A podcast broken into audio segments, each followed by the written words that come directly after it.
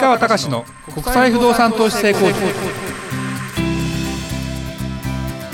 皆さんこんにちは。市川隆の国際不動産投資成功塾。ナビゲーターの吉川良子です。この番組は株式会社国際不動産エージェントがお届けしております。市川さんこんにちは。はいこんにちは。国際不動産エージェント代表の市川隆です。えー、っと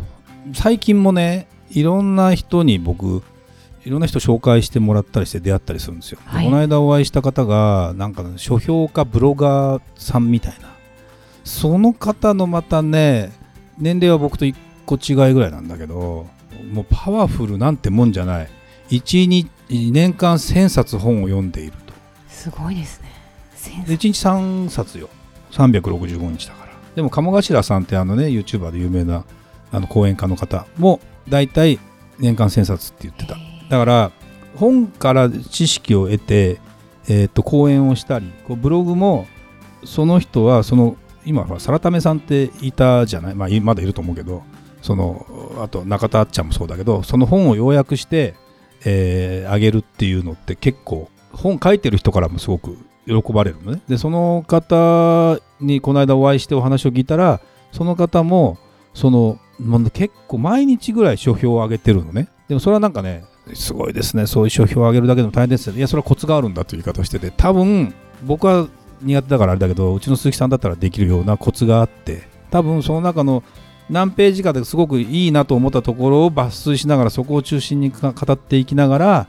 そんなにいやらしくなくまとめてたりするんだけどすごくそれがね何がいいかっていうとなんかね書いてた人書いてくれた人がありがたがられるからまた紹介してくれるんだっていうような人。だからああただの書評を書いてるっていうだけじゃないんだね。だからいろんな人の人脈が全然増えてそのレベルが高い人本ってさ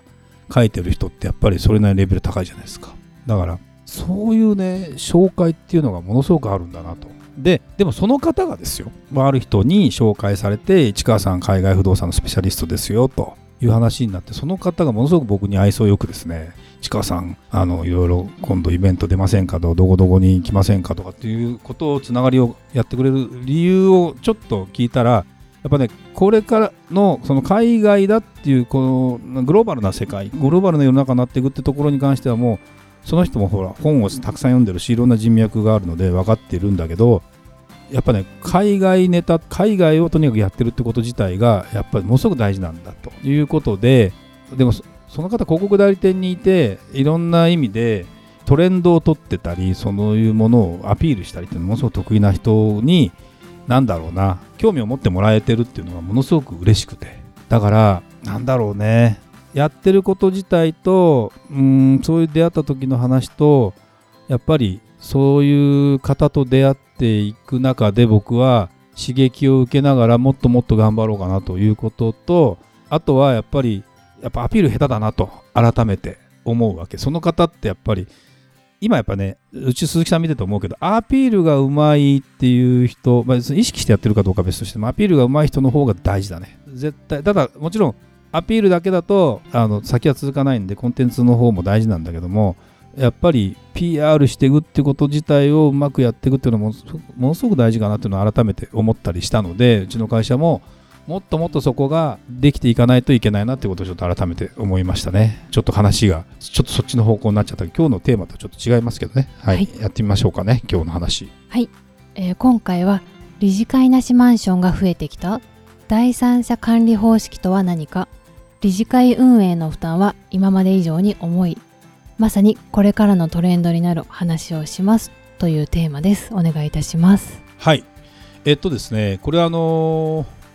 最近の日経新聞からの、えー、記事にあったんですね。理事会なしマンション、まあ、マンションっていうのは管理組合っていうのがありますよね。で管理組合があるということは実際はその中で理事さんっていうのがいて、えー、やっぱり管理組合予算いろんなものを運営していかなきゃいけない。だからえー、理事会というものがあって理事長さんというのがいてで、えー、運営していくというのは一般的じゃないですか。で実際に私もマンションを持っていてただそこのマンションに住んでいないのでなかなかその理事さんって回ってこないんですよ。でも理事さんって回ってくるのね普通は。こう輪番制みたいな形で回ってきてで理事長もうん手を挙げてやる人もいるけどこう交代でやったりすると。で10年20年同じマンション持ってたりするとその理事会の運営とかっていうこととかになってくるとやっぱね最近僕久々に10年ぶりぐらいかな自分のママンションの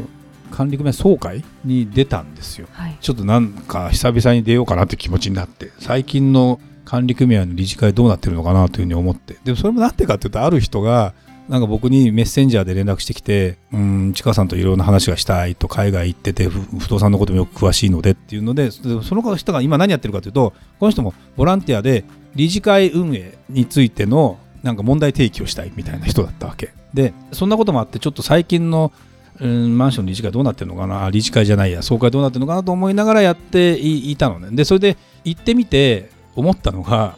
理事さん理事さんっていうかまあ理事長さんなんだけど正確に言うと。絵の負担がものすごく大きい。でものすごく大きいっていうのはどういうかとかというと僕は PTA の会長やってたでしょ？そんなの何回かこうね、P、あのポッドキャストでも。ポッドキャストでも喋ってるけど、はい。PTA 会長もある意味その、ね、PTA の役員として僕が言ってたのはお父さんがこう選ばれてでそこで結構ああでもないこうでもないって議論をして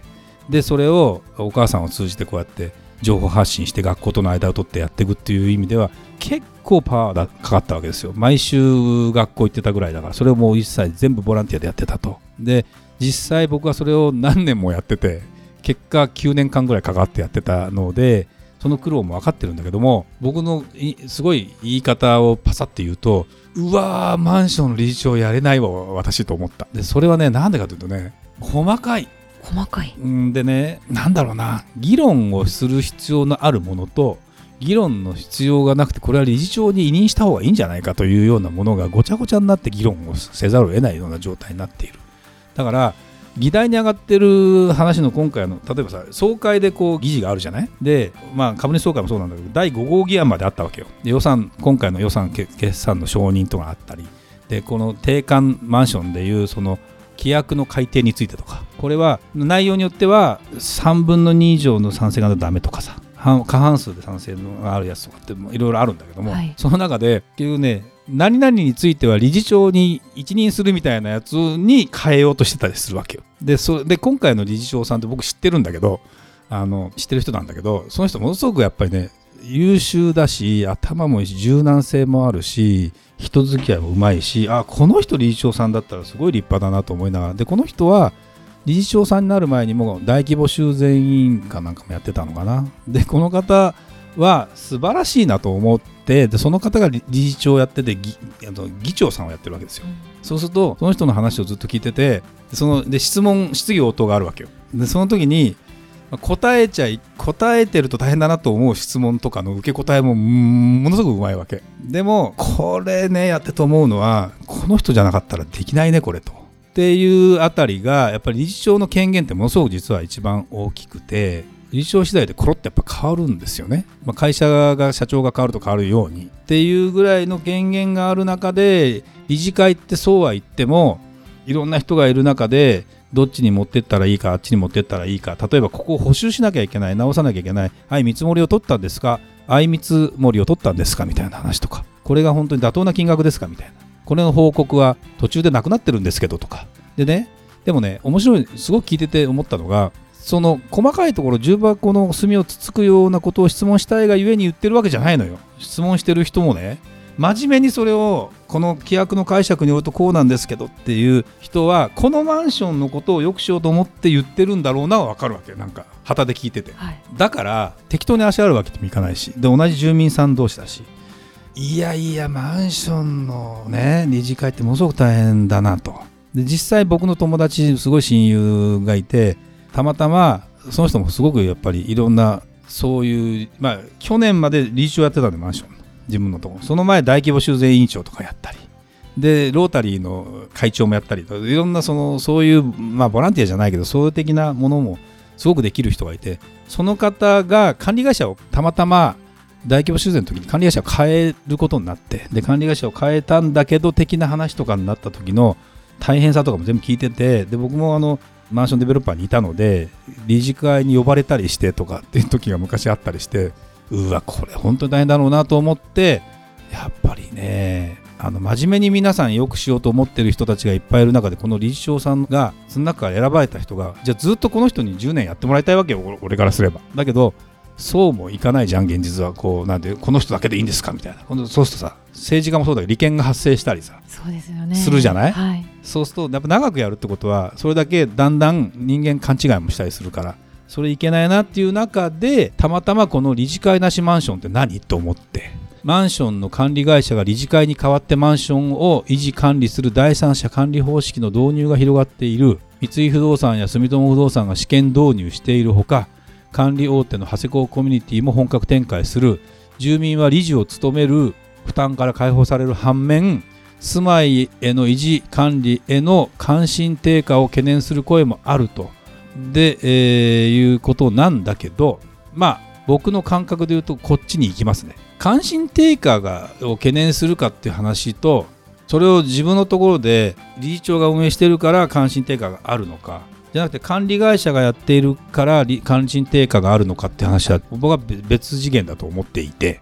そこを履き違えちゃいけない中で言うとさっき言ったようにねやっぱね負担が重すぎ負担が重すぎるし暇な人がやってたりすると変な方向に行く傾向があったりするんですよ。そうなんです。割と。あの好きな人がやったりするとこれって。だからプロがプロなりにちゃんとなんだろうな自分の会社の管理という問題と管理費の問題とかいろんな問題もありつつもだって今回さそう見てて思ったけど管理会社の人も当然いてそこの管理会社は大手だけど20年間ずっと変わらず来てるわけよ。でそれはそれなりに苦労してるしで管理費が高いんじゃないかといろんなことを言われながらも管理人さんのその時間をどうするかこうするかって議論があったりしていく中で人件費も上がってたりする中で管理費をいかに上げないでやっていくかっていうことって結構大事なんですよ。で管理会社の話をずっと聞いてると冷静に考えるといや管理会社も結構大変だなと。闇雲に値上げしてくれという話にはなってないしで管理会社もバカな管理会社じゃなければそういうところもちゃんとやっていくんだなと思うとそれこそそういうところのコンサルも含めてきっちりやるからお金をくださいっていうビジネス的にも多分僕は成り立つと思うしであと管理組合の負担を本当に減らすってことを考えないと大変って改めてやっぱり思った。でそうなってくるとなんだろうな管理会社の質まあこれは大手の方がなんだろう質も含めてちゃんとやっていかなきゃいけないとか今後その大規模修繕どうしていくのかタワーマンションどうしていくのかとか、